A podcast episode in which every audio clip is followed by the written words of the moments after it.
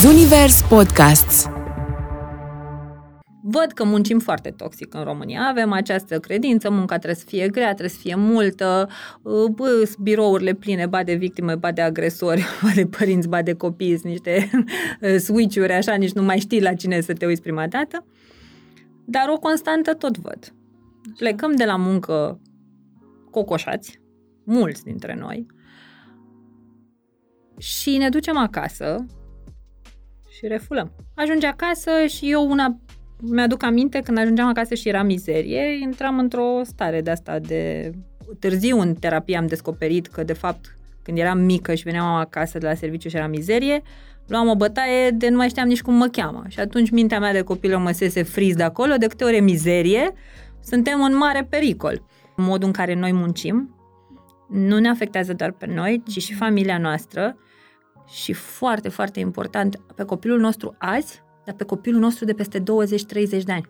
Me, Myself and My Work cu Andra Pintican, un podcast Zunivers. Te îmbrățișez! Mă bucur tare mult să ne reauzim, revedem, de data asta într-un nou episod Me, Myself and My Work, un podcast marcat Univers, în care povestim despre un subiect extrem de sensibil. Poate ești deja părinte sau poate e ceva ce intenționezi să faci în următorii ani din viața ta ar trebui să știi că eu una m-am hotărât să pun pe masă un subiect care e posibil să fie un pic cam dureros. Îți recomand astăzi să asculți episodul diferit față de cum o faci de obicei. Poate uneori ne asculți în mașină, alte ori poate mai învârți într-o ciorbă. Astăzi propunerea mea este să iei un pix, o foaie și să fii foarte atent la un subiect mai puțin discutat. Ce facem noi acasă când venim de la muncă cu copiii noștri. Cum ne afectăm copiii prin modul în care muncim. Eu pot să vin cu foarte multe povești din practica mea personală, dar ca să nu stăm în comportamente care nu ne fac bine, m-am gândit că cel mai indicat ar fi să aducem un specialist care să ne explice cum putem să fim bine și la muncă, și acasă, și cu noi, dar și cu copiii noștri. Evelina Smântână, psiholog clinician și terapeuta fiicei mele, că dacă mă duc, mă duc la cineva care m-a ajutat și știu că pot să uh, merg mai departe să recomand. Uh, te îmbrățișăm, zine puțin până să povestim de toate. Ce faci? Cum de-ai ajuns în meseria asta? Că nouă ne place să înțelegem cum de ajungem să muncim ce muncim. Te salut, Andra, mulțumesc pentru invitație. Cu mare drag. Cum am ajuns în meseria asta? Mm-hmm. Oh, am avut un drum destul de lung. Știam așa, când eram mică, era ceva interesant. Găseam prin revistele pe care le colecționam atunci pentru trupele, pentru posterele cu ah, trupele da. de muzică. La un moment dat am Boys. găsit, da, trei sud-est, Andreea, ah, da, da, da, erau la, da, da, da, anii 90. Um, la un moment dat, tot răsfoind eu așa și crescând, am mai renunțat la postere și am găsit rubrica Întreabă psihologul. Și era ceva ce eu voiam să înțeleg, pentru că întotdeauna am fost pe rațional. Să înțeleg mm-hmm. de ce. Și mi se părea interesant. Mă, uite, ăștia întreabă aici și cineva răspunde, de unde știe să dea cineva ăla toate răspunsurile în felul ăsta. Ce oracul mai e și ăsta, Da, domnule. exact. De unde? De unde? Și ușor, ușor am început să colecționez revistele doar pentru rubrica Întreabă psihologul. Um, vacanțele de vară le făceam la bunici întotdeauna la țară și acolo ne întâlneam cu copii de toate vârstele. Plăcea să mă joc mereu cu copii mai mari decât mine. Mm. Oare de ce? Mm. Răspundeau la multe de ceuri. Aveau o experiență de viață altfel.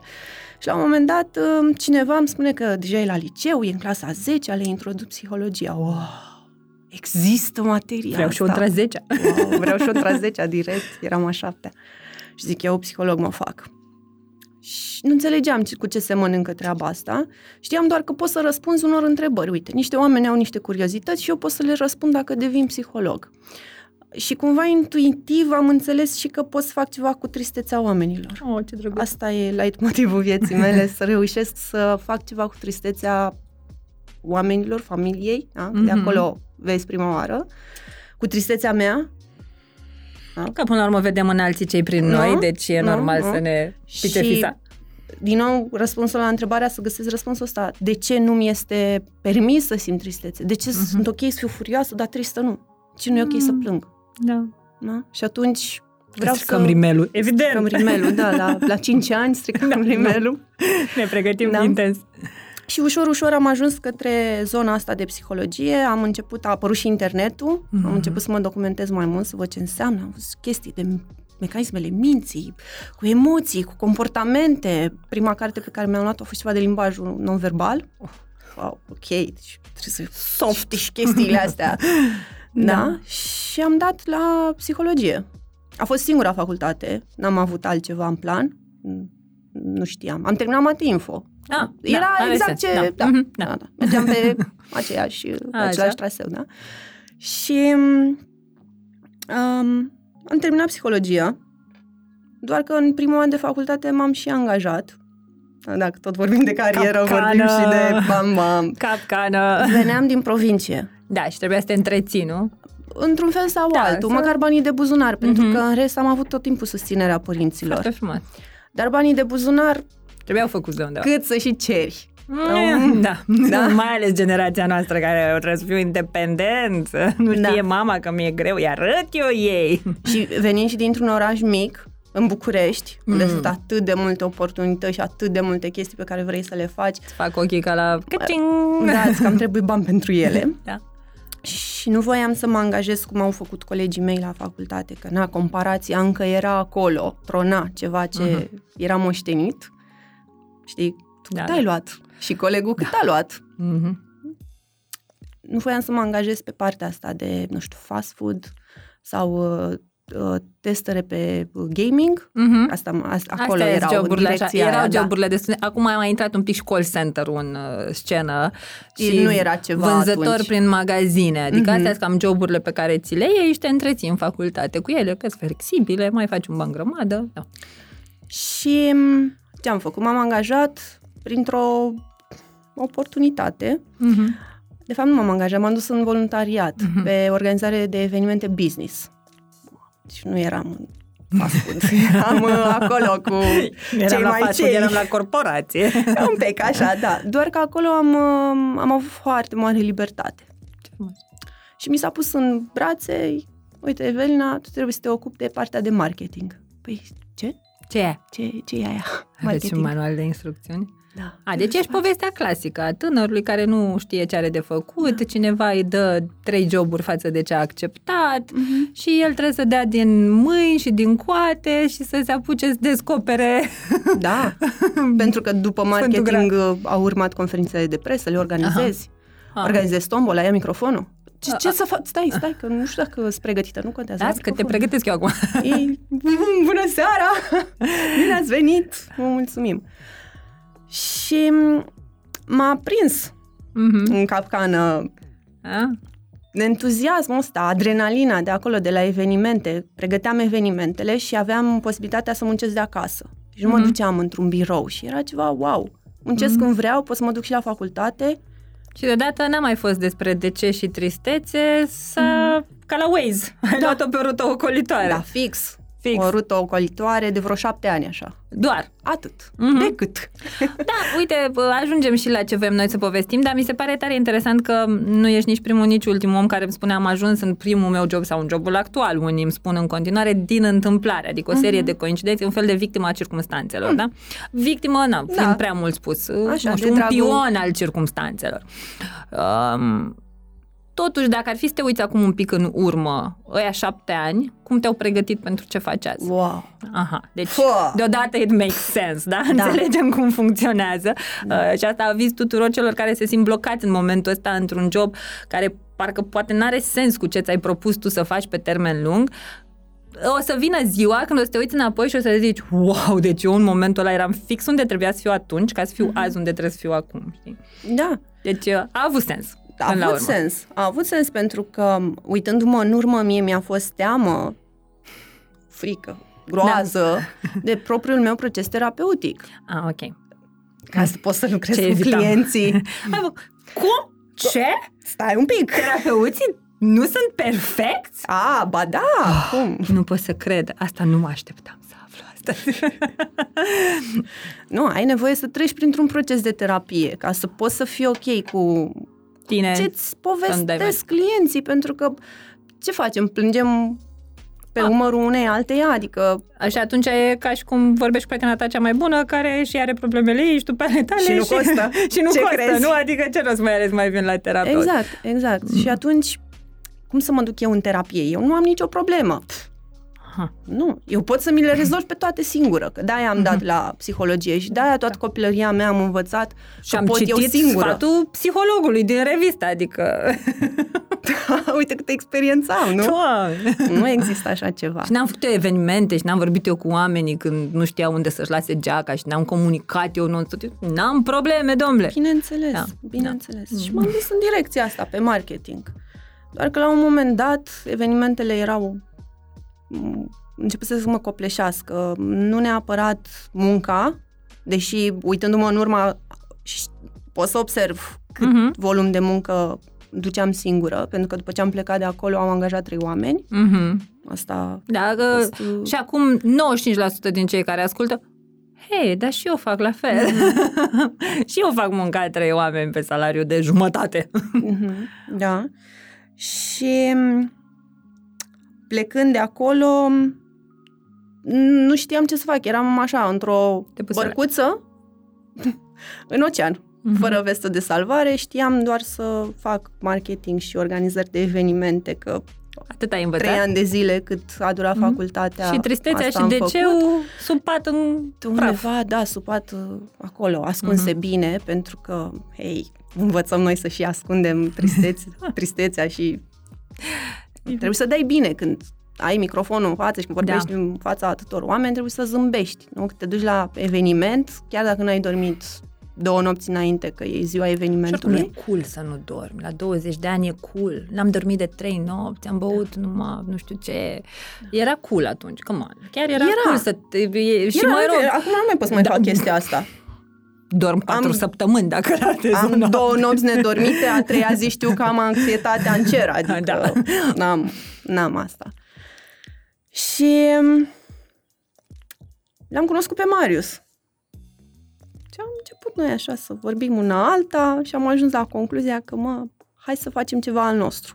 Mhm. Asta cu să facem ceva al nostru vine din spate, de mult din copilărie, când Am ah, văzut ai noi un destule. bunic Da. care îți spune, tătaie, muncește pentru tine, nu pentru alții. Mhm. Și dacă ți se tot repetă chestia asta, Devine o mantră. exact, și îi vezi și pe ei cât se chinuie, Da. atunci are un sens de ce-ți spune Mhm. să muncești pentru tine și nu Mai ales pentru că tu nu alții. știi că ar exista și posibilitatea ca tu să lucrezi pentru alții într-un mod frumos, sănătos, da? dacă nu e o realitate pe care tu să o fi văzut, să o fi mirosit, să te fi integrat în ea, nu-i pe harta ta mentală. Nu e. Și atunci, Și normalul meu Da. e ceea ce văd în familie. exact. Atât. Restul sunt chestii din auzite și Mhm. dacă nu te cred, Da. da, adică șansele ca tu și să-mi uneori spui chiar dacă chestii te cred, sunt posibil să nu să nu rezonezi, adică să nu poți să integrezi. Mhm. Te cred, te înțeleg așa dar nu că pentru ți mine. Da, e- da, nu știu nu, dacă că aș la putea mine e să altfel. Fac, da. La mine e altfel. Da. Eu am ghinion de obicei. Eu nimeresc angajatori care exploatează oameni. Mhm, mhm. Așa, știi? Deci da, uneori poate și înțelegem pe cei din jur, dar asta nu, îi, îi credem, dar nu neapărat, nu neapărat îi și avem capacitatea să îi înțelegem sau să luăm cu noi ce auzim. Da, pentru că noi avem nevoie să ne simțim în, în zona noastră Mhm. de siguranță. Și unde Da. mă simt cel mai bine în zona de siguranță? Ceva care cunosc. Evident. Ca, cum era la bunicul, așa trebuie să fie la toată lumea. Da. Dacă la bunicul a fost greu, da? Bunicul care a muncit pe câmp, Da. păi eu nu vreau să muncesc pe câmp. Dacă eu la tata am văzut că Am muncit la muncește uzină? afară, Sau da. da? E cald, e Mhm. frig, plouă, ninge, el e afară, trebuie să Da. muncească afară. Eu nu vreau să muncesc afară. Mhm. Uh, Dacă pe mama o văd că vine la final de lună, ok, da, uite, lucrează în bancă, dar finalul Cum de vine lună acasă? pe vremea aia nu era ceva, nu știu, uh, inclus într-un program, Mhm. da? Și venea, uite așa, cu Teancurile? teancurile de hârtii pe care trebuia să le rupă, să le semneze, să le ștampileze, că la un moment dat intram și eu în, în În- munca ei numai să Part-time. termine și să stea cu mine, știi, Da, să, să o văd da, și da. altfel decât stresată. Da. Și din nou sună vocea bunicului, muncește pentru tine, nu pentru alții. Și vezi, Mhm. ai exemplele astea. Ce înseamnă să muncești pentru alții? Da. Păi am experimentat Da. și chestia asta. A fost fain Da. până într-un punct. După aia n-am mai fost. Gata. Și atunci ai făcut pentru tine și te-ai dus spre psihologie. Uh, nu, Nu? nu. Atunci? Ai mai Nu. făcut încă un, încă un Waze? Încă un Waze am mai făcut. Pentru că eram fer convinsă că eu vreau să fac marketing. Ah, ok. Drept pentru care mi-am continuat studiile cu master în domeniu. Ah. Nu, nu, ceva... Mai, mai fugim un deci, pic mai de fugi pic. cutia aia de sub pat. Mai fugim de terapie, de fapt. Păi da, Da. dar ca să Da, lacă cum tu adică pentru să- cutia de sub pat Lasă se numea acolo că stă terapie, da. închisă, nu plân, nu Ia. țipă, nu bate, nu Încă. se mișcă ea. Încă. Încă. încă. Așa. Și mă îmi deschid cu Marius școala de teatru în engleză. Tot frumos, funcționează și acum. Am mai avut o tentativă să mă angajez, că na, cu trei copii care au venit în, la prima strigare, nu prea poți să te întreții. Mhm. Eu nu mai făceam nimic în perioada aia, făceam doar partea asta de ce însemna organizare pe școală. Și mai aveam și masterul. Zic, hai să mă angajez că nu e ok. Și m-am angajat. Eu care eram liberă înainte și puteam să Mhm. mm-hmm. fac programul cum vreau, m-am angajat de la 9 la 6. N-am înțeles de ce de la 9 la 6 și nu de la 9 la 5. Mi-am explicat ei că e pauza de masă cu o oră și mm-hmm. mi s-a Mhm. părut așa pauza mea de masă. În fine. Da, Să zicem, să Hai, zicem. că- O, dacă plătesc rata, trec și peste asta, știi, ceva de genul, sau Da. chiria. Da. Hai. Da. Și facem contract de contractul la patru luni sau Mhm, trei luni. trei luni Până se determinat. făcea, da, așa. Două luni jumate, atât.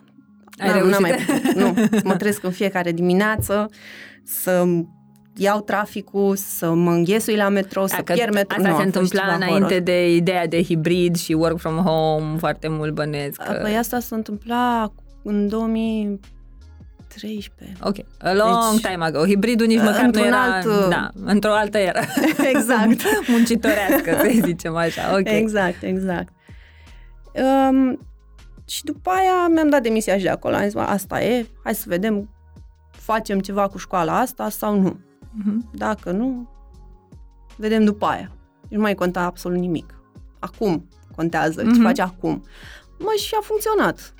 Că dacă Surpriză, toată surpriză. atenția e în direcția aia, ceva va funcționa. Mhm. N-are cum să, nu- n-ai cum să stai pe loc. Dacă, Da, ia uite-te puțin la identitatea ta. Um, înainte, când erai nici în căruță, nici în teleguță, și în momentul în care ai zis, gata, de asta ne ocupăm. Ce s-a schimbat în identitate? Că eu am această teorie Așa. că m, cine sunt azi profesional e corelat cu identitatea mea, cu cine sunt azi eu pe dinăuntru, Mhm. cu bune, cu rele, cu haos, cu lacăte și cu toate alea. Um, și dacă îți dorești să evoluezi profesional da, sau să excelezi pe ceva anume, și identitatea ta trebuie să susțină tot procesul ăsta. Tu nu ai cum să vrei să fii HR manager în 2 ani de zile, astăzi fiind recrutor, fără să faci nicio modificare în cine ești tu. Adică trebuie să începi de la soft skills, hard skills și terapie, căpă, căpșor curățel și apucat de lucru. Și care vezi că a fost diferența între um, Evelina confuză și Evelina asta trebuie să facem? Ce ai schimbat? Mă rog, schimbat știu că nu Că- e termenul cel mai corect, dar îl Da. folosim așa. Cred că mai degrabă m-aș întoarce în zona asta de valori. Mhm. Pentru că dacă pentru mine valoarea asta a libertății este foarte importantă, în momentul în care m-am angajat la program, acolo S-a închis cercul. identitatea mea a început să scârție și nu mă mai regăseam, nu știam cine sunt, de ce fac asta, ce vreau de la viața mea, asta vreau să fac pe următorii 5-10 ani, adică să Mhm. stau într-un birou, să stau închis aici. Nu zic că e rău să stai într-un birou dacă ție îți place Pentru să faci unii se chestia potrivește, asta, da. pentru alții nu, clar. Pentru mine nu s-a potrivit lucrul ăsta, Mhm. mm-hmm. pentru că venea în contrapartidă cu ceea ce îmi doream eu de la mine și de la viață în general. Și atunci faptul că am reușit să-mi dau demisia, mă rog, demisia impropriu spusă, reziliez Da, acel da, da. contract în două luni jumate și fără penalități și fără alte Mhm. Surprize. bazaconii, da? m-a motivat și mai mult în direcția în care să-mi folosesc valoarea asta și să o duc pe parte de creație, acolo unde mă descurc și unde înnot așa, fără colac. Îmi confirm cumva teoria că m, un lucru pe care l-am sesizat uh, la cei cu care am tot mai făcut uh, consiliere uh, de carieră sau reconversii profesionale, shift-ul se produce în momentul în care ne conștientizăm valorile și începem să le folosim ca filtru decizional mm-hmm. în ceea ce facem. Deci se confirmă cumva că, uite, da, ăsta e, ăsta e drumul. Bun, foarte interesant parcursul și am un feeling așa că 80% din populație poate să se regăsească într-un parcurs de genul, nu știu, mi-am dorit aia, uh, am învățat aia, am făcut-o pe aia la altă, după aia m-am mai învârtit pe după colți de nu știu câte ori și într-un final am ajuns și eu unde vreau sau într-un final sper să ajung și eu unde mm-hmm. mi-am propus. Um, acum, ca să ne ducem puțin în subiectul întâlnirii de azi, uh, ca să, să, să dăm și un pic context uh, celor care ne ascultă și chiar și ție, că mm, ești așa, în, uh, acum afli live în, în toate astea odată cu noi. Um, eu m-am gândit așa, uh, eu dinainte de a înțelege că am valori și că am voie să acționez conform lor și eu de după. Uh-huh. Uh, eu de după, înțelegând o serie de lucruri, intrând în procesele mele terapeutice, din, de introspecție și așa mai departe, am început să mă uit la Andra de atunci și să mă uit un pic mai obiectiv la tot ce s-a întâmplat în momentele alea. Și hai să vedem care era contextul. Mamă workaholică, pentru că un mediu uh, foarte traumatizant ca și copil, foarte multă incertitudine, făcut foamea. Uh, cumva mesajul principal al copilăriei mele a fost, au fost cam vreo două, trei așa like motive. Uh, niciodată nu știi ce o să se întâmple. Uh-huh. Dacă te oprești din muncă, mori, că munca e singura care, așa. Și nu doar, mai trebuia să mai fie unul ca să fie cocktailul. Uh, muncă multă, grea, și pe bani puțini și pe aia când îi primești simte-te vinovat. Deci era așa, cocktail moto. Mm-hmm. Și asta era Andra dinainte în modul în care opera ea ca, mă rog, adult în capul ei, da. Ce...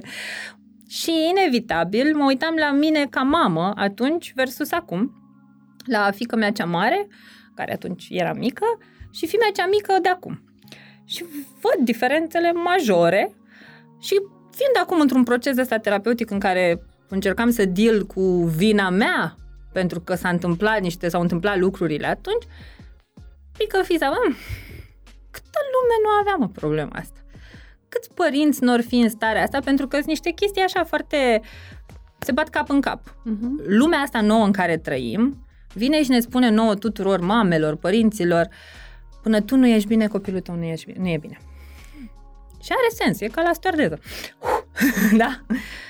Dar lumea veche din capul tău zice că dacă ți o oră să stai cu tine, ești super egoistă și să-ți fie rușine. Mm-hmm. Adică tu stai să terapie și copilul cu cine face temele. Mm-hmm. Și cumva, și eu încep să sesizez asta, confuzia asta la foarte mulți părinți.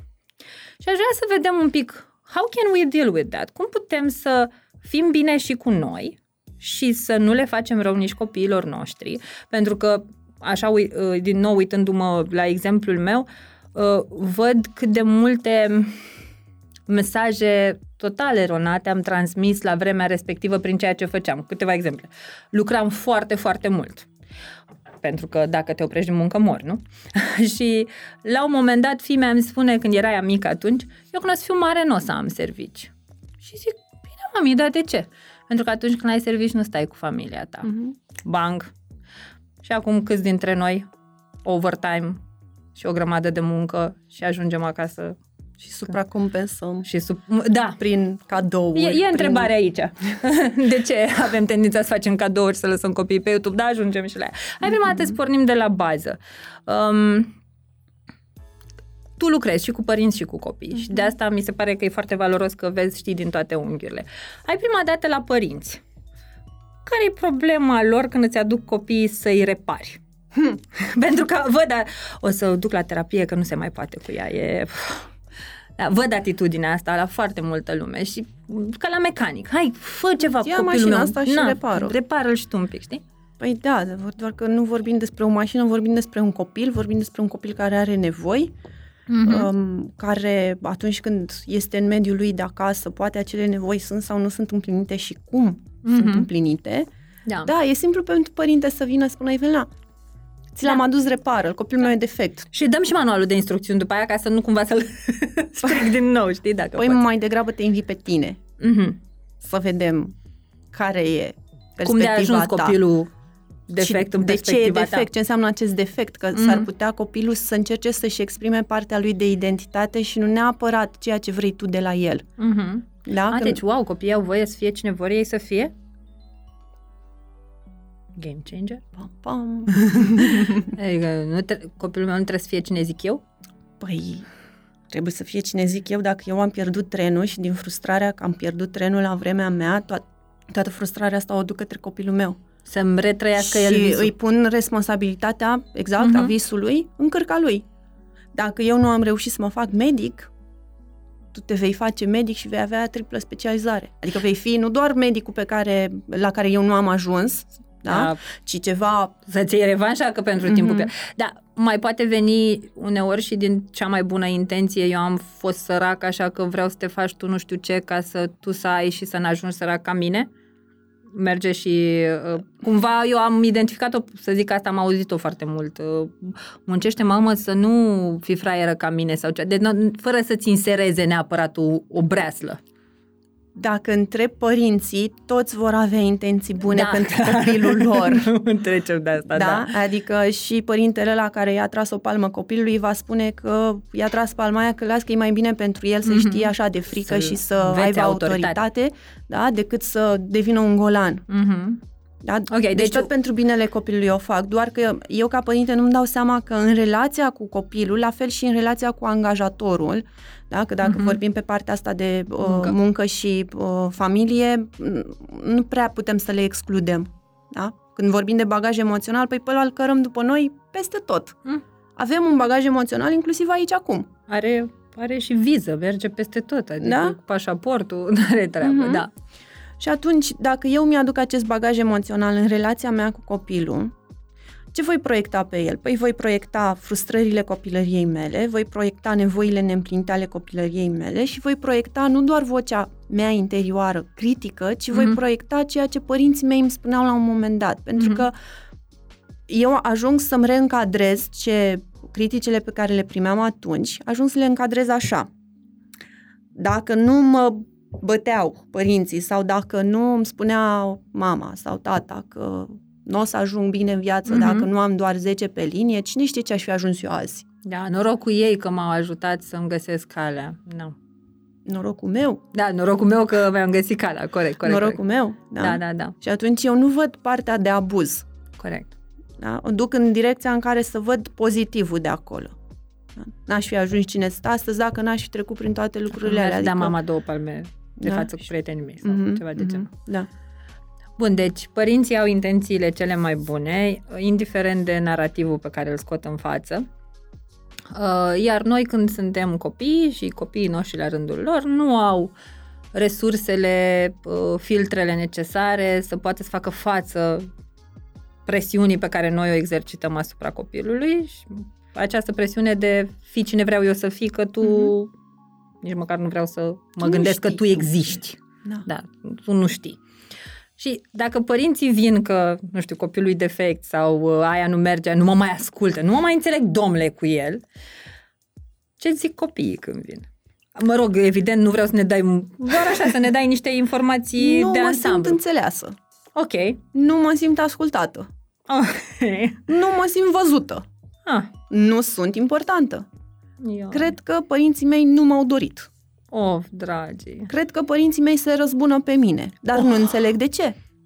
Mamă, dragii de, dar uite ce diferență majoră de mesaje, știi? Și mă uit că am uh, o comunitate de vreo 5.000 de tineri cu care fac uh, educație vocațională și chiar am avut acum cât, nu știu, cred că e o lună, un workshop cu 55 de liceeni din toată țara.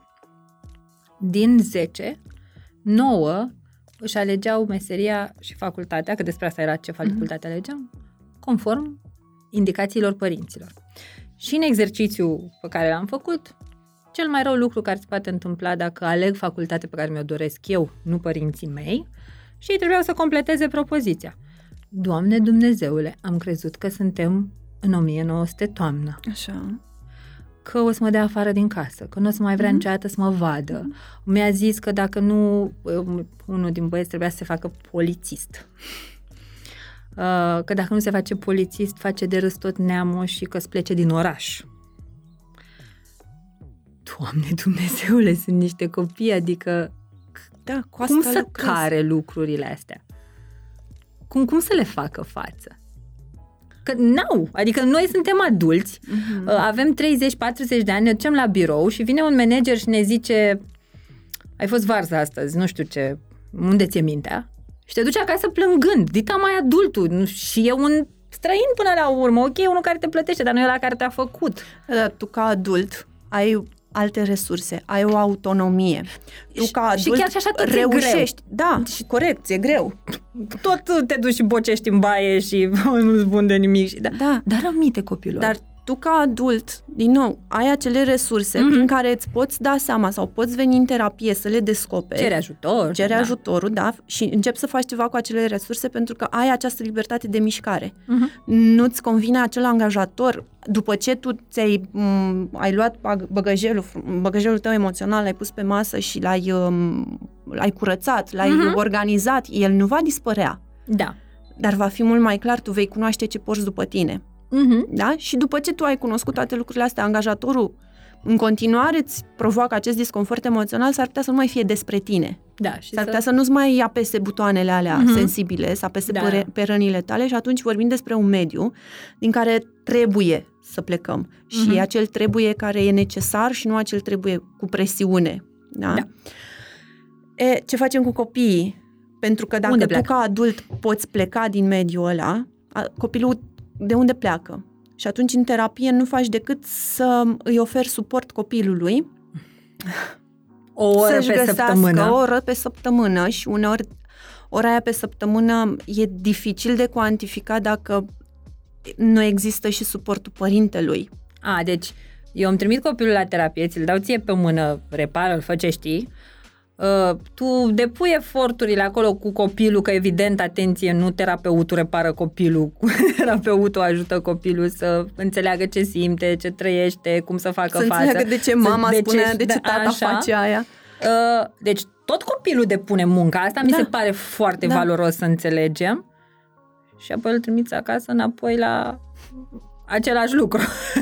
și atunci... Asta e munca cea mai dificilă când lucrezi copiii în mod direct. Și, da, mă gândesc și la ei, că sunt mesajele atât de mixte. Uh-huh. Adică mama zice îmi vrea binele și mă trimite la terapeuta mea sau terapeutul meu, îmi creez acolo o relație, încep acolo să primesc niște mesaje despre ce înseamnă să fiu un mediu sănătos de, în care să cresc, să mă dezvolt, dar mă duc acasă tot la mediu, adică e de Clash of the Titans. Care mai e realitatea? Ce fac? Uh, Mi se pare că e tot și mai greu.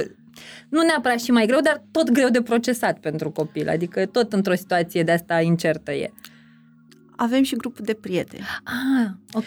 unde putem să antrenăm toate abilitățile astea acolo. Mm-hmm. Dacă eu acasă mă simt în continuare neascultată, am încercat să setez niște limite, am încercat să le spun părinților, uite mama, eu mă simt în felul ăsta când tu faci X chestie. Tata, Mhm. dacă se întâmplă aia, eu mă simt în felul ăsta la alt și nu primesc nimic din partea lor. Nu au acea deschidere. Da, da, da. În continuare sunt... Să contribuie Undeva, și ei cumva, da. adică toată lumea trebuie să pună osul, E, mă întorc în grupul de prieteni și acolo am mai mari șanse să pot să să... fiu înțeles. să Conținut. fiu- Da, dar mare grijă și acolo. Da, mari șanse că acel grup de prieteni... Pentru că după aia vin părinții și spun, au, in- copilul meu a intrat în anturaj. Aia e. Păi, dar de ce a intrat în anturaj copilul?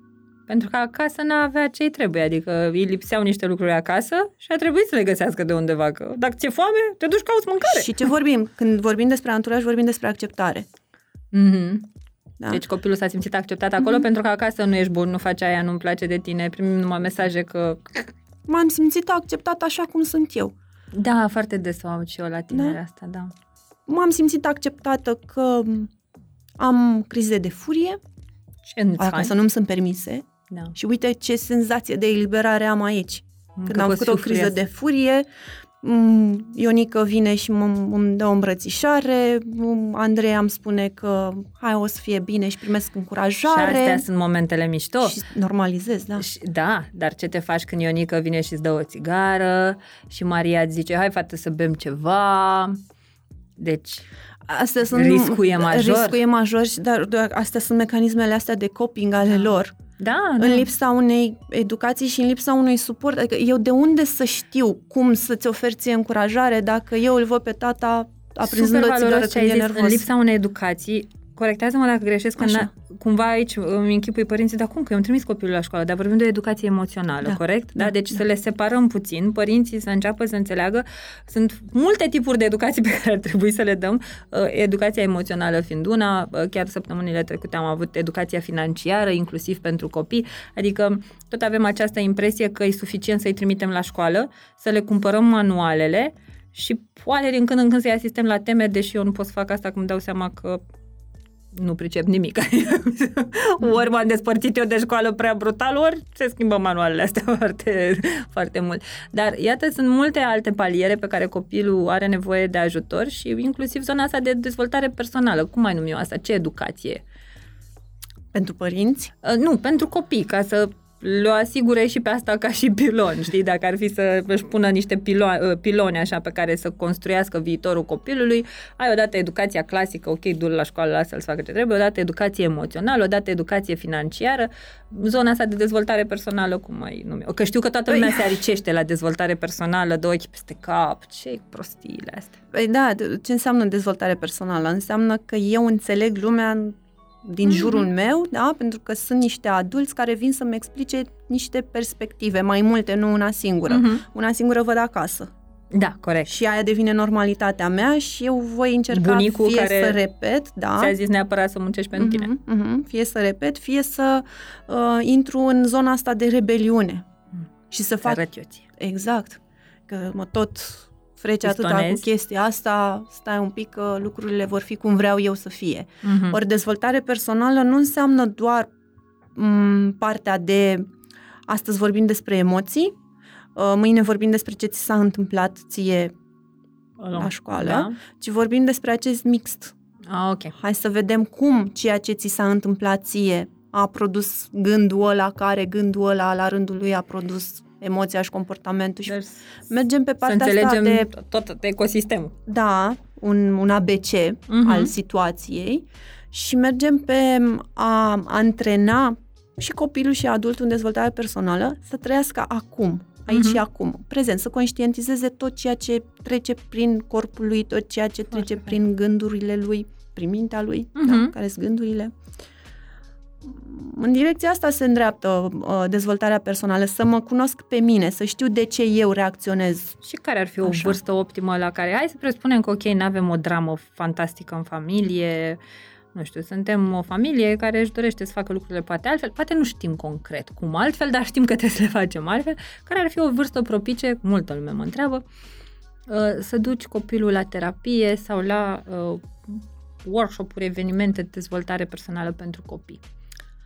O să punctez mai mult pe zona asta de dezvoltare personală Mhm. pentru copii. Terapia la vârste mici o lăsăm pentru alte specializări, acolo Mhm. unde e unde nevoie. chiar e da. ceva grav. Ok. Ori când vorbim despre dezvoltare personală, Eli avea 5 ani când eu am înscris-o în grupul de dezvoltare personală. Ok. Da? Sunt copii diferiți, cu Ok, diferite Deci în funcție și de provocări. copil, nu neapărat uh, o regulă anume. Mhm. Nu există o problemă majoră. Spun, da, uite, Da. copilul meu are chestia asta, îi bate o pe alții la dependență de școală. muncă, sau, o, uh, da, bullying, fel da. și fel de chestii. Da, ok. Da. Deci dacă vorbim de un copil cât de cât echilibrat, uh, nu există prescripție medicală. Oricând e un moment potrivit să introduci copilul în, uh, în sfera asta. Da, pentru că va învăța și chiar dacă el va ști deja de acasă niște lucruri, doar îi vor fi subliniate, le va Mhm. auzi și sub o altă formă, sub o altă explicație, mesajul va rămâne la fel, Ok. da? Și se va imprima acolo și ușor, ușor copilul va reuși să treacă peste niște provocări, pentru că, hai să fim serioși, viața nu e, Nu? wow, tot așteptăm, aștept să câștigăm toți la loto da, și să fie nu. viața. Și wow. dacă o să câștigăm la loto, ce o să facem cu banii după aia? exact. Bun. Uh, ok, deci ne-am uitat un pic la cum vin părinții, care sunt solicitările lor vis-a-vis de copii și ne-am uitat și la ce văd părinții, de fapt. Deci avem aceeași problemă, nu știu, ceva e disfuncțional în relația noastră. Și părinții zic copilului problema, copilul zice nimeni nu mă ascultă, nimeni nu mă vede, nimeni nu mă înțelege, mă simt singur, mă simt nedorit. Iar așa mm-hmm. asta e, mi se pare super heavy, simt că n-am fost dorit. Mi se strânge pe spate numai cât mă gândesc. Care sunt din iarăși, îmi place să ne ducem pe chestii palpabile, lucruri pe care le-am experimentat, le-am văzut, cu mențiunea că tot timpul fiecare dintre noi avem o bulă și probabil mai există și alte realități față de ce discutăm noi aici, dar hai să le prezentăm măcar pe astea care le știm.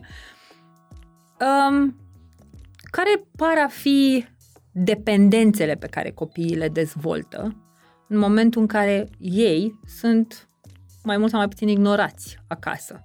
Adică, cumva, um, prin workshop-urile mele vin foarte mulți părinți cu dependență de muncă, workaholism, de la burnout-ul e your best friend și ne dăm seama în victimele colaterale, când facem inventarele, că primii care suferă cel mai mult sunt partenerii de viață sau copii, familia, mm-hmm. da? Și am văzut-o și la mine, da? Nu știu, YouTube.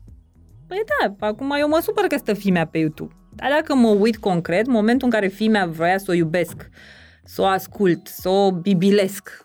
Eu eram leșinată după 14 ore de muncă pe zi și poate mai și plângeam până dormeam. Mm-hmm. Și atunci vorbim despre o nevoie emoțională. Neîmplinită. Am, mm-hmm. care... am vidul ăsta, exact. golul ăsta pe care eu mi-l împlinesc prin a căuta lucruri Ce care să-mi aducă acum recompensa. Mm-hmm. Da? Adică imediat să imediat. rezolve durerea asta. Pentru că dependența așa se formează. Explică-ne, mi se pare foarte uh, valoroasă asta. Cum se formează dependența?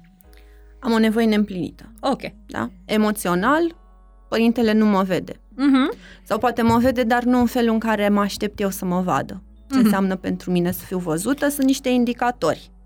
Ok, și asta mi se pare valoros, mai facem o mică paranteză, adică mi se pare că se leagă prea bine.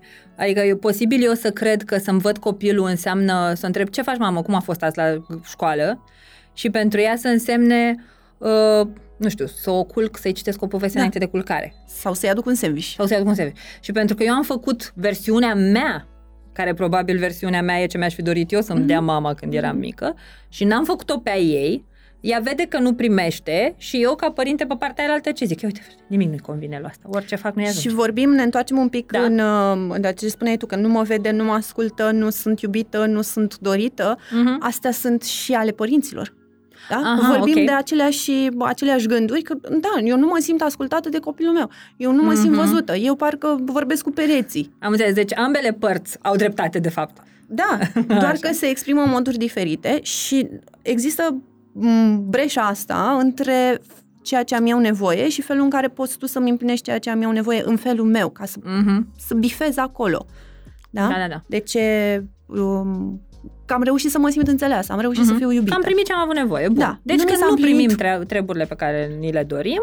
Nu mi s-a împlinit nevoia asta și rămâne un gol. E, creierul nostru nu prea e el prieten cu golurile. Ce fac? Trebuie să umplu golul ăsta cu ceva și în prima fază îl umplu cu gândul mama nu mă iubește. Nu mă iubește.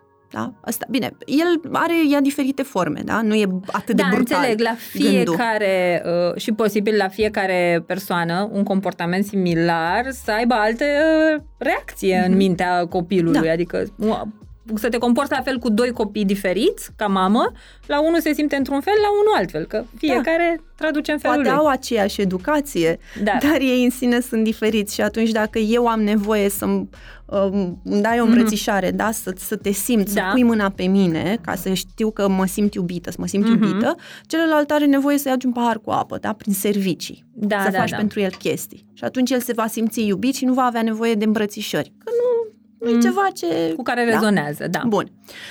Revenind la golul ăsta emoțional, mintea are nevoie să-l umple și îl umple în primă fază cu gânduri și gândurile astea încep să forfotească acolo și să ne creeze niște disconforturi emoționale. Mm-hmm. Și eu voi simți o emoție, dar eu copil fiind, s-ar putea să nu știu ce emoție simt și de asta ne întoarcem la importanța dezvoltării personale de la vârste fragede, mm-hmm. la importanța dezvoltării emoționale, educației emoționale, mentale ce trece acum prin mine? Mă simt agitat, mă simt, Mhm. da? Nu simt că am suficientă atenție și atunci voi primi atenție prin comportamente negative. Sparg ceva, Da. trântesc o ușă ca să se țipe la mine, nu spăl vasele și atunci știu sigur că primesc atenție. Da. Iată, ok. da, deci modalități găsesc prin ceva care ca găsesc. să atrag atenția Mhm. asupra mea. Sau Mhm. ar merge aici și iau o notă proastă la școală?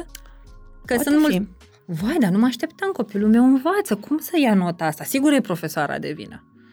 E posibil să iau o notă mică ca să trag un semnal de alarmă, să fiu văzut? excluzând ceilalți factori, Da. dar răm- ca să rămânem pe subiectul Mhm. nostru, da, e posibil, Posibil. și asta. Mhm. Da? Doar că în tot ce spun aici vor fi întotdeauna și alți factori. Și atunci Corect. e important să privim și În în, ansamblu. perspectivă. Da? Ok. Um, nu știu ce să fac cu emoțiile pe care eu le am. Încep să fac tot felul de să am tot felul, să dezvolt tot felul de comportamente prin care să primesc Mhm. um, atenție negativă Decât deloc. decât deloc, da? ceea ce îmi va amplifica mie și mai tare starea emoțională deja existentă. Adică ceea ce eu nu știam, Mhm. acum va fi copleșitor pentru mine. Și ca să nu mai simt acel vi- m, disconfort emoțional, ajung la un moment dat să le, să le pun bariere și să Mhm. simt așa un vid, un gol, Mhm. o aplatizare emoțională. Nu mai simt nimic. Wow. Da? Singurul da. lucru care mai mi-aduce plăcere, plăcere în termen de liniște.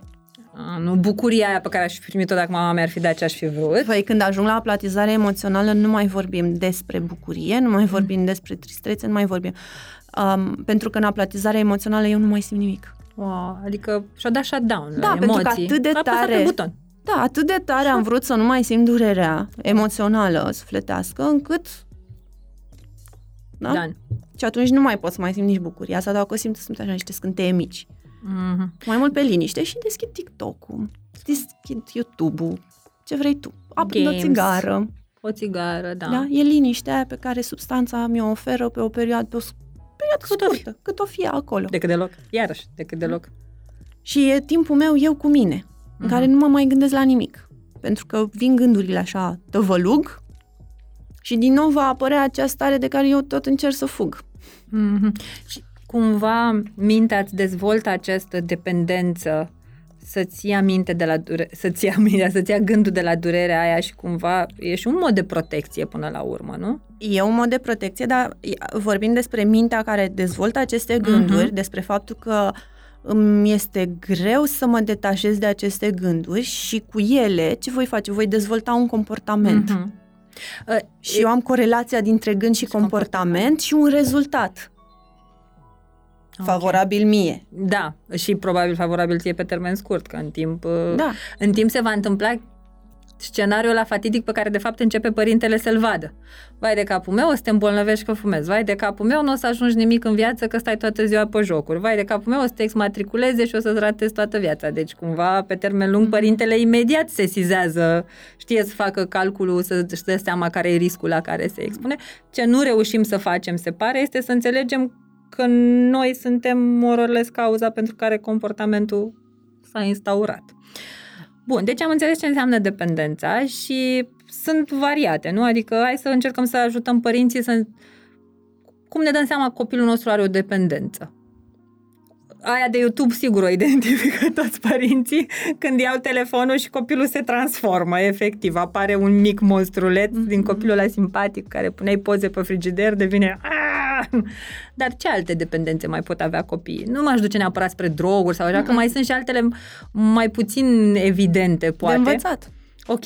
Un copil cu 10 pe linie ar E putea, clar. ar putea să... Big problemo.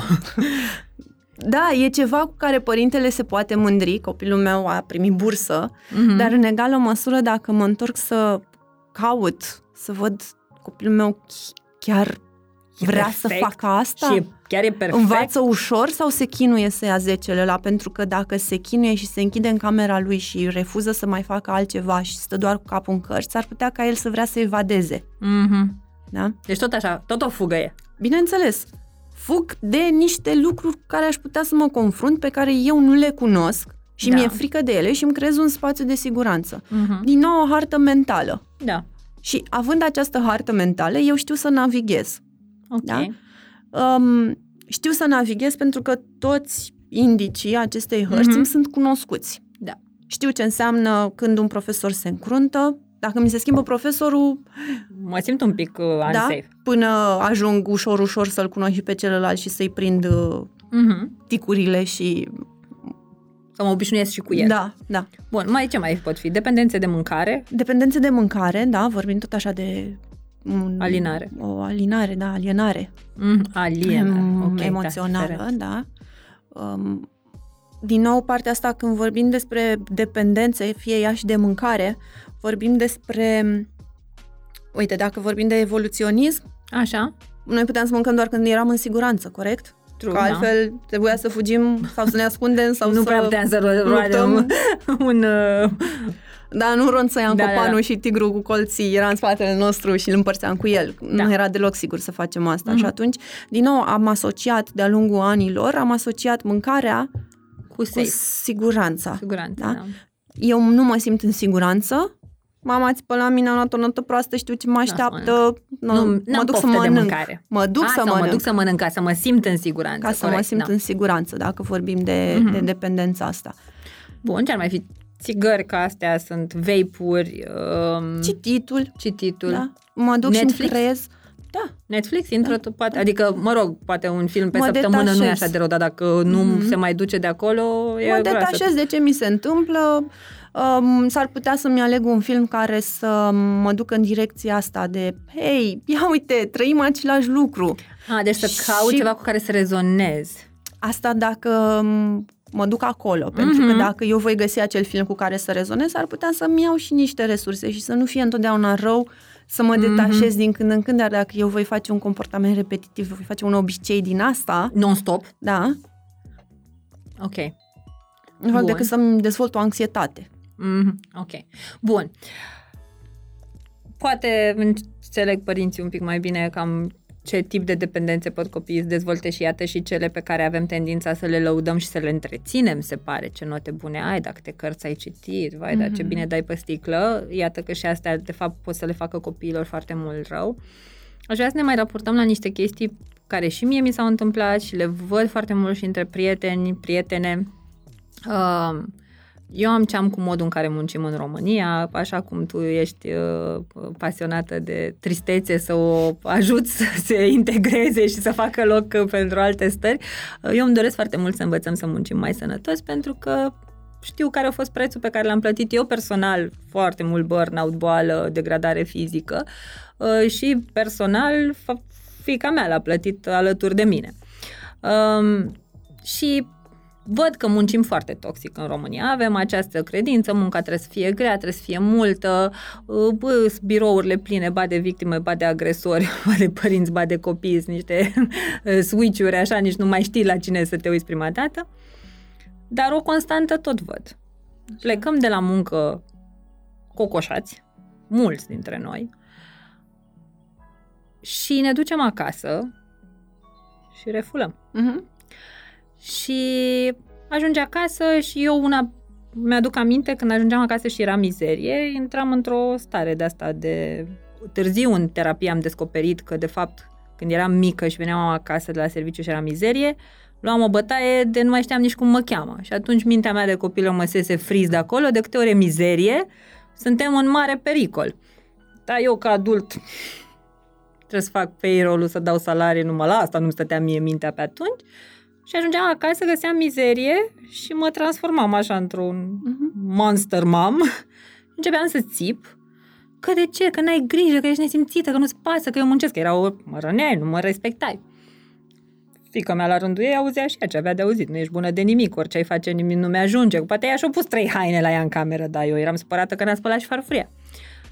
Și știu din ce mai auzi pe la alții că ne ducem acasă și refulăm foarte mult Mhm. peste copii.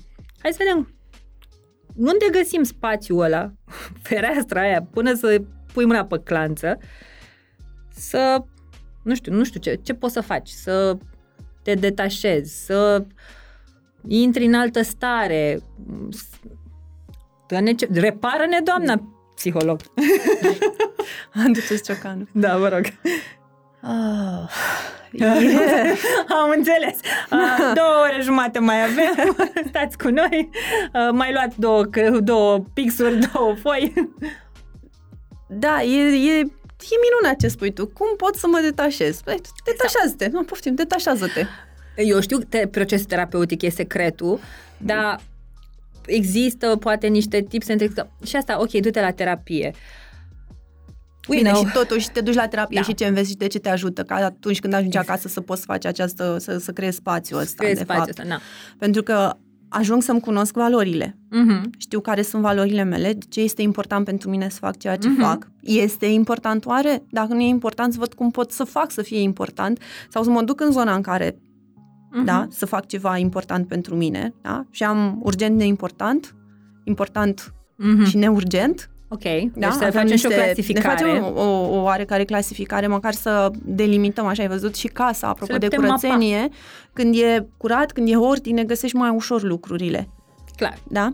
Bun. Um, apoi um, mă voi raporta, după, după partea asta de valori, mă voi raporta la limite. Pot să setez limitele uh-huh. celuilalt. Ok. Nu-mi trimite mail-uri în weekend, nu e o limită pe care o setez. Mm. E, îți, e ceva ce-ți spun ție să faci. Da. Și cine sunt eu să-ți spun ție ce să faci? Da, corect. Tu vei spune da sau nu. E fix problema. Sau, sau nu, nu mi, și îți trimit oricum. Da? și te și aștept să-ți răspund. O da. limită pe care pot să o setez în direcția asta este că eu un weekend nu o să răspund la mail-uri, ne auzim luni. luni. Asta și... e eu, da. din I statement, eu. Uh-huh. De aici setez limitele, deci din ce fac cer, eu. ci doar îți spun cum operez eu. Exact. Eu numesc că asta creează standardele de muncă și comunică-le constant. Da. Da? Deci... Da. Cum te simți când vine cineva la tine și îți spune, Andra, fă aia? Sau nu fă aia Da. Dar dacă tu știi ce voi face eu...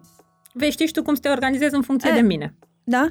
Și eu dacă voi spune lucrurile astea la serviciu, voi seta limitele, îmi voi ști valorile, um, voi avea cât de cât ordine în bagajul meu emoțional uh-huh. și voi ști, voi, voi putea să fac diferența între un șef care țipă uh-huh. aici și acum și un tată care țipa în copilăria mea. Da? Iar eu acum sunt adultul, acum sunt într-un alt mediu, mă ancorez uh-huh. în, în prezent, în realitatea prezentă, de da. acum, am alte resurse acum, poate nu țipă la mine, poate țipă la, nu știu, așa, țipă că a intrat în birou țipând și asta e. Da. da?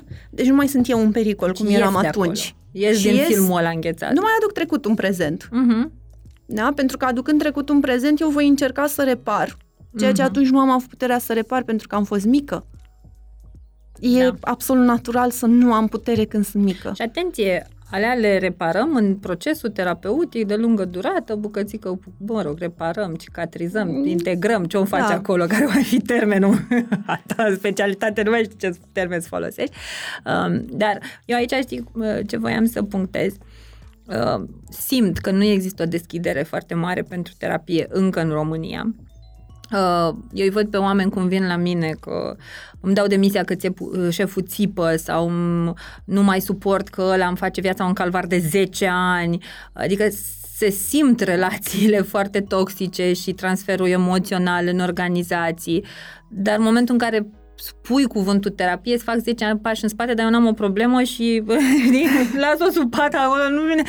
Um, și atunci un lucru pe care eu îmi doresc foarte mult să-l uh, îl produc prin contentul pe care îl creez este această conștientizare a faptului că avem nevoie de proces terapeutic și să fim bine acasă și la serviciu și cu noi și cu ceilalți.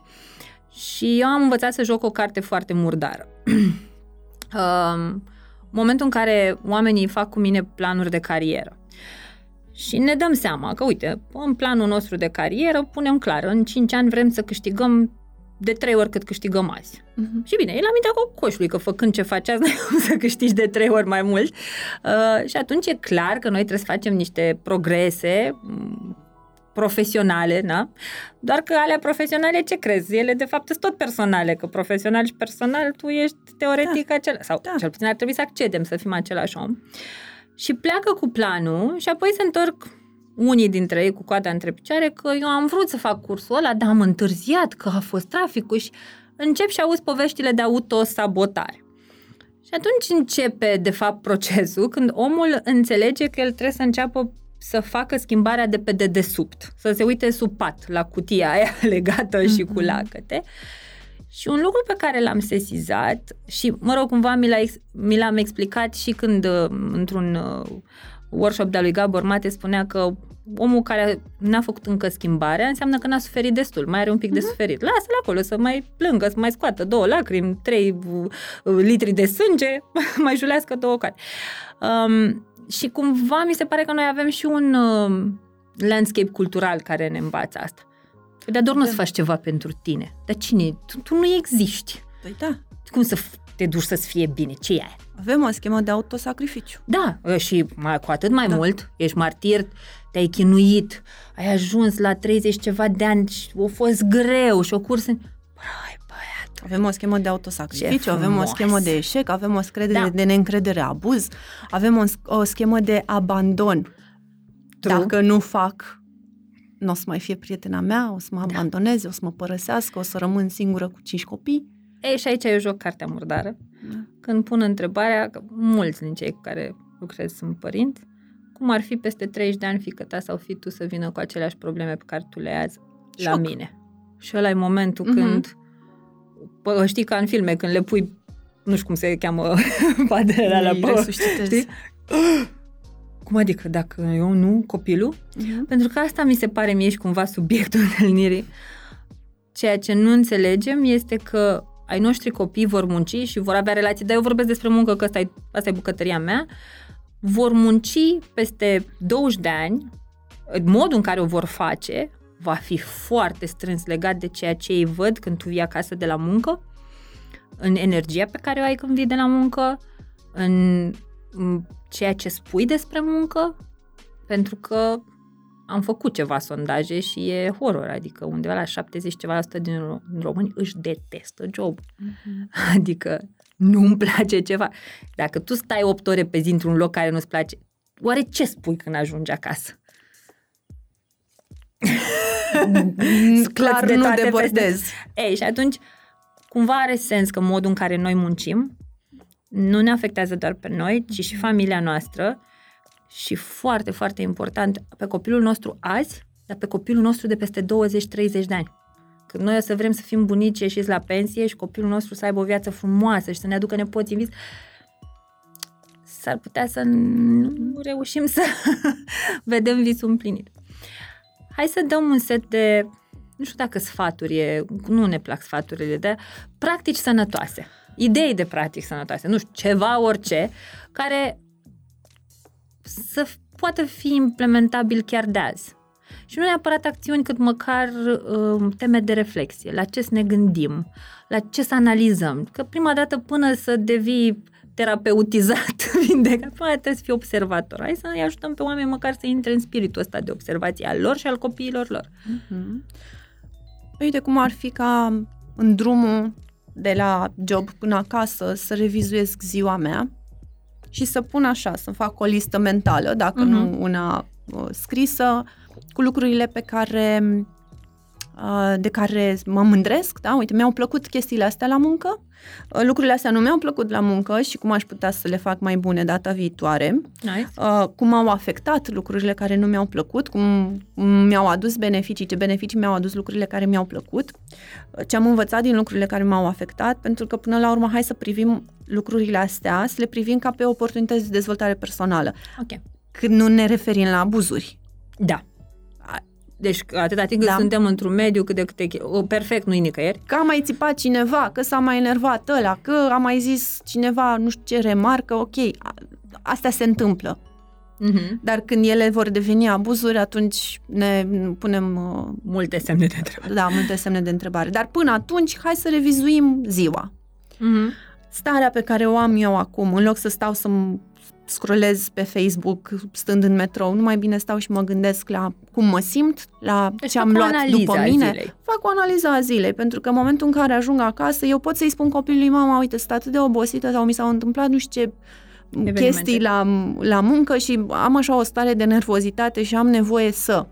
Mm. Dar voi comunica astea copilului Mamă, meu. și copilul învață că mama are o nevoie Și dacă copilul ăsta e fată, va ști și ea că peste 30 de ani are și ea dreptul să, are, să aibă nevoi. Nu va trebui să treacă prin 15.000 de procese de terapie. Asta dacă sau... vorbim de stereotipurile Da, că femeile nu au uh, Nu există. nevoi și femeile Nu. trebuie să fie uh, pe autosacrificiu și să gândească Da. tot timpul la alții Te și așa, plângi? dar Te vorbim, plângi? Te-a fost greu la muncă? Te plângi? a? vorbim și despre băiatul care va deveni Da. bărbat Exact. și care nu-și va putea exprima emoțiile, Asta. dacă nu am un model. Da, eu adică e- neavând băieți nu prea știu problemele astea, le știu pe ale fetelor, știi, dar sunt convinsă că și mamele de băieți le au pe ale lor. Da? Și atunci normalizăm emoția, pentru că tu, ca părinte, te aștepți să ai o comunicare des- deschisă cu copilul tău, dar tu faci ceva în direcția Da. asta?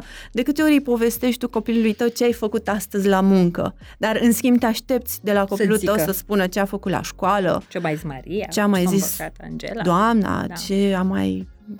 Nu știu, a mai, ce a mai dat cu atât doamna cu portarul. da, da, da, da. Da, bă, în ce direcție se îndreaptă lucrurile? Păi, da, hai să povestesc eu, să fiu eu primul exemplu. Și pot să fiu și de exemplu acela de a exprima emoțiile. Astăzi sunt nervoasă, nu vreau să... Nu am nimic cu tine. Mhm. Doar că am așa o stare de nervozitate încât îmi vine să-i bat pe toți. Se mai întâmplă! Da? Suntem oameni! și am nevoie să, să, să fac ceva. Dăm 10 minute pauză. Știu cât de mult îți dorești să vorbești cu mine. Că, Mhm. uite, am lipsit o zi întreagă de acasă. Dar, uite, mă duc să-mi fac un duș, mă spăl de Toate toate, cele. păcatele da?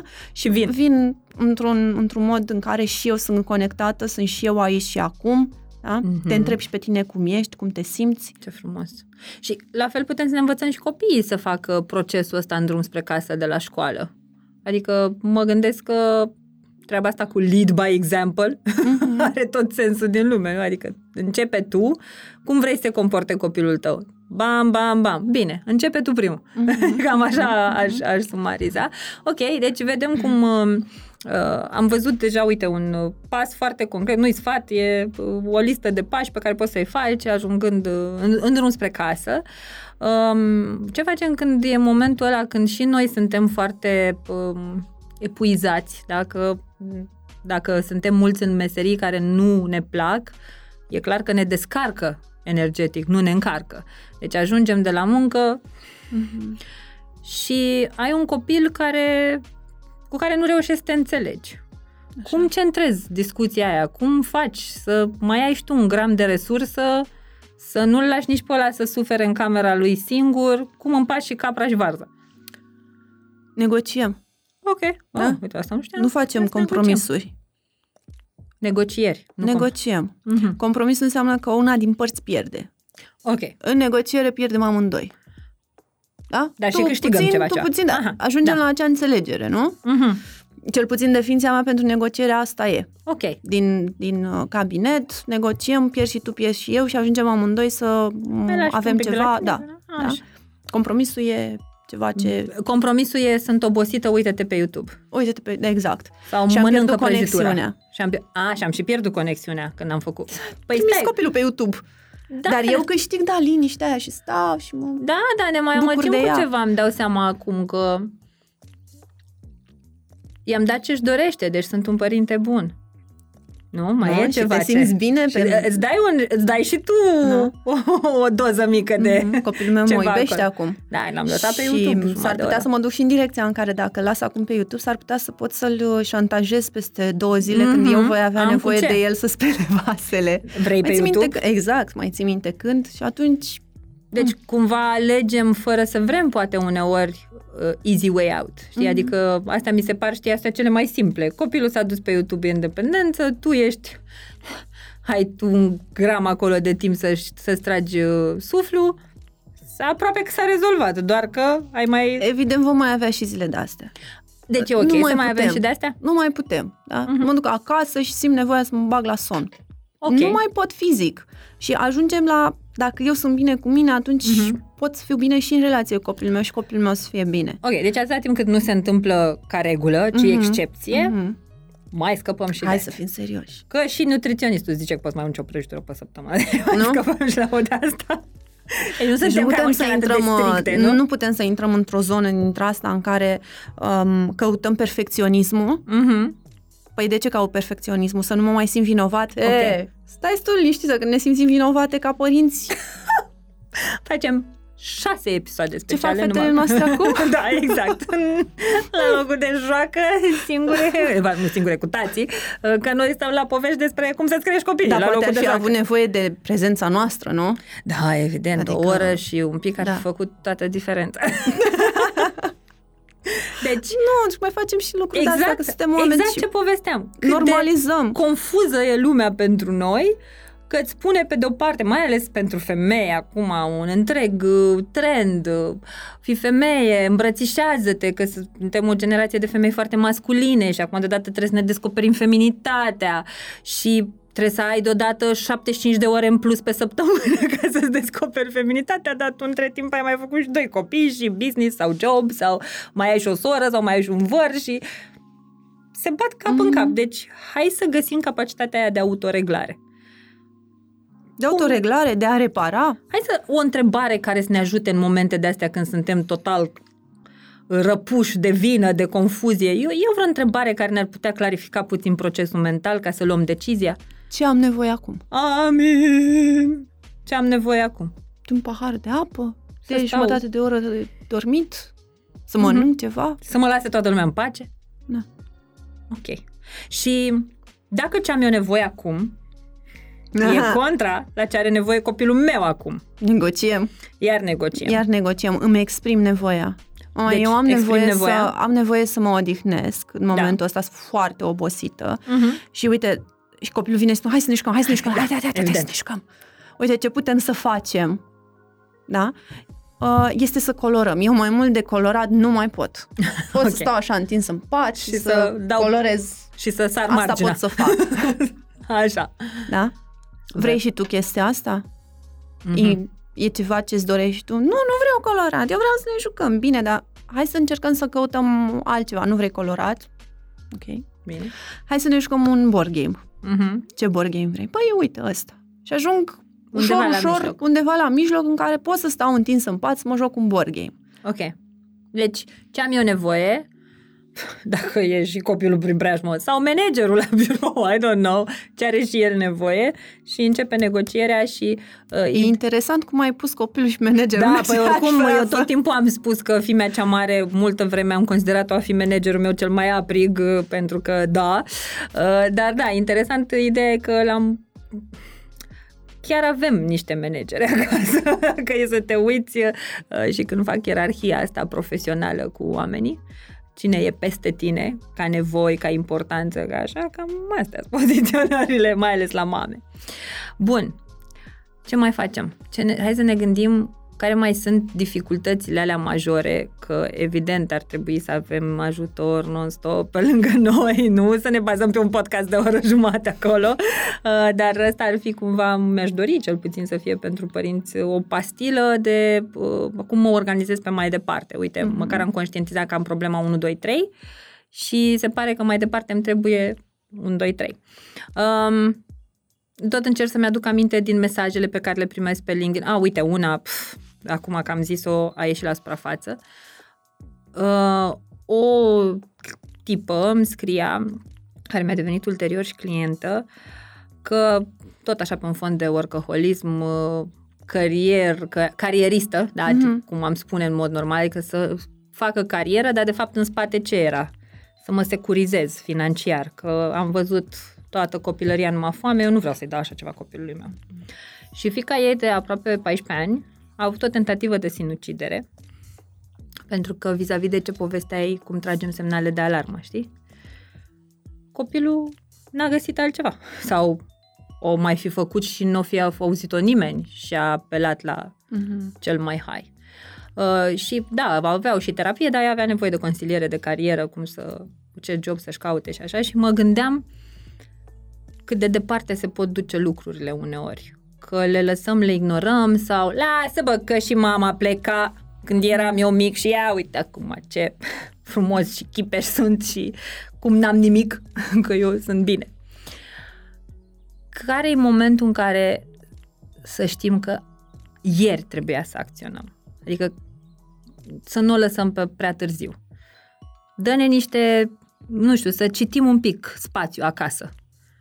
Ce vedem și știm că, bă, e cam momentul să acționăm că nu vrem mă rog, nu vreau să sperii pe nimeni, e un caz extrem, știu, dar mi se pare că e relevant de pus pe masă, pentru că mi se, ce văd eu în România e că dacă spui orcoholismul mea, haide, bă, ce mai e și aia? Trebuie să muncim, ce atâta ne plângem de muncă, știi? Da, da, iată că munca asta aduce Ia- și- niște... Exact, și de asta am, am și scos exemplul la suprafață ca să înțelegem că e mult mai profund decât avem capacitate, sau decât vrem să înțelegem că avem capacitate, da, Mhm. nu vrem.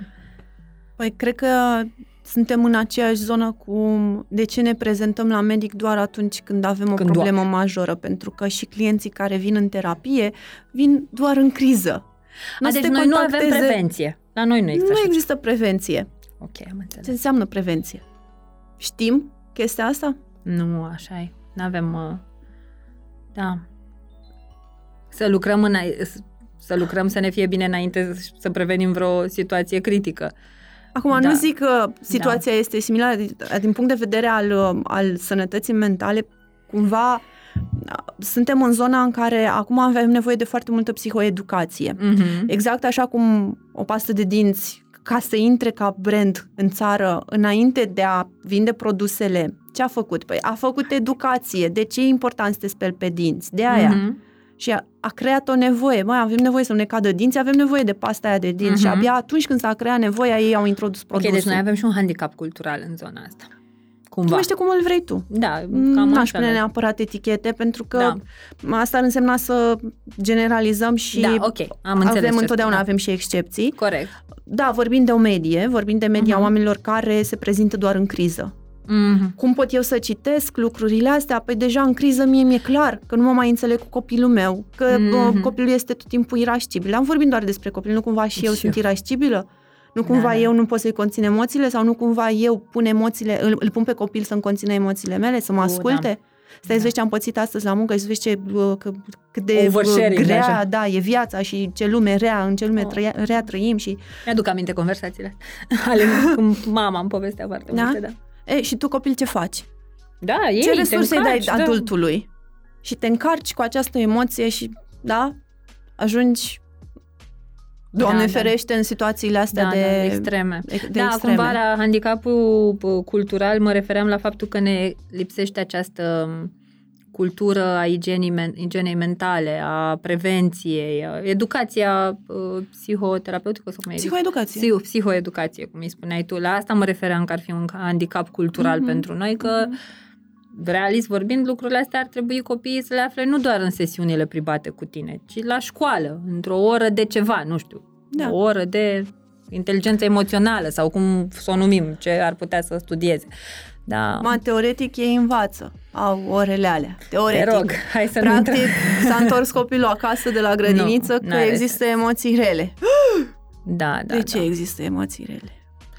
Uh, Da, nu știu ce să zic Bune despre și ce rele. învățăm, că eu una am văzut și personal că de multe ori progresul pe care îl facem acasă ca părinți, Mhm. se duce copilul la școală și parcă cineva șterge cu buretele toată munca ta internă acasă în, într-o întâmplare la școală, știi? Asta nu înseamnă că e nevoie să renunți. nu, Pentru că el clar oricum nu. copilul se va întoarce în mediul sănătos și copilul, vezi tu, are o bază sănătoasă. Asta da? e important. Are niște valori deja induse, Mhm. valori sănătoase, de altfel, vorbim, de, vorbim Mhm. în sfera asta, da?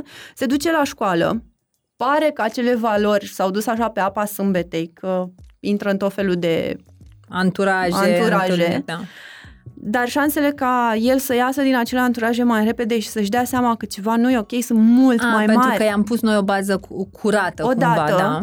Și mai există și, a- și uh, partea asta de atașament în care spun orice ți s-ar întâmpla, vino la mine și spune povestește eu te Sunt iubesc aici. oricum ești tu și sunt aici. A, ce frumos e mesajul ăsta. Cred că ar trebui să-l transmitem copiilor mai des. Eu te iubesc așa cum ești tu. Indiferent ce faci, așa cum ești tu, eu te Right. iubesc, eu sunt aici pentru tine. Aș putea să mă enervez pentru anumite lucruri.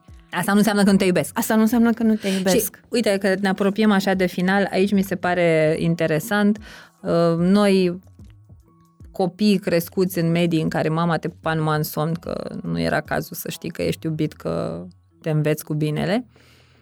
Um, când copilul greșește în concepția noastră, sau nu știu, încalcă o regulă de acasă și tu ești plin de spumele mării și te manifesti, um, cum e treaba asta? Îi, îi mai spui, uh, m-am supărat pe tine?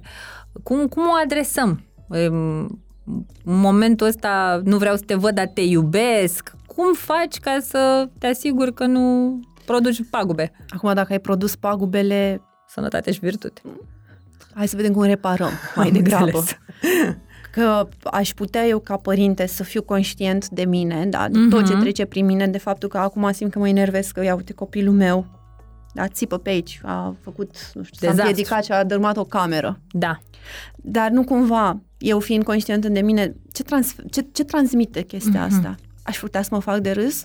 Și dacă aș putea să mă fac de râs, în ce termen mă fac eu de râs? Mm-hmm. Că n-am fost o mamă suficient de bună și să-mi educ copilul. Ia. Și atunci copilul va fi vinovat că... Da, ce s-a simplu e să împiedicat fii săracul, părinte. da? Chiar acum când povestești după ora asta îmi dau seama că pf, îți faci, hai, e super simplu să fii părinte. Să mai Doamne. facem vreo câțiva. Nu ne-a dat nimeni nou manual de instrucțiuni, cât era de greu să-l tipărească careva. Ok, am înțeles. Deci cum o dăm, cum ne o învârtim? E, și din rușinea asta, eu o să mă apuc să-i spun copilului, nu vreau să te mai vă pleacă de aici, că Aha. strici emisiunea. Feng Shui. Da. Da, da, da. Și pot să Bun. mă duc la el să-i spun, uite, îmi pare rău că s-a întâmplat chestia asta. Ah, deci Îmi avem pare voie rău. să fim vulnerabili în fața copiilor noștri? E voie? Scrie la carte că ne dă voie? Un, un pic Dezlegare? așa, un pic așa, Super. printre rânduri. Așa. E important să-i spun copilului, îmi pare rău decât iartă-mă. Ah, ok. Un, îți dau ție o responsabilitate. Ah, iarăși, iartă-mă. Am zis să mă ierți, iartă-mă acum. Ah, am înțeles. Deci, din nou, îmi pare rău și vede copilul ce face cu asta, mm-hmm. că e decizia lui. Nu ai mm-hmm. tu putere acolo. Foarte mm-hmm. fain. Da, ce pot să zic e că mai avem de discutat de vreo 75 de milioane de ori. Îți mulțumesc tare mult. Uh, da, mai, Mulțumesc și mai eu. îmi trebuiau șase liste, îmi dau seama, dar uh, cred că așa cumva am reușit să cuprindem relația asta părinte angajat copil, dar și părinte angajat viitor, de fapt angajat viitor părinte, că na, cine știe, fiecare uh-huh. cu planurile lui. Dragilor, v-am zis că nu o să fie o conversație ușoară, pentru mine e tot timpul cu fiori reci pe șira spinării, că mai aduc aminte vreo 65 de lucruri pe care trebuie să le pun pe listă, să le lucrez. Uh, Sper că v-a ajutat așa să vă faceți o idee despre cum putem să ne influențăm sau să ne afectăm copiii prin modul în care muncim. Uh, eu una tot sper că 2023 ne aduce tot mai multe resurse să muncim sănătos în România. Vă îmbrățișez uh, să aveți zile frumoase! Zunivers Podcasts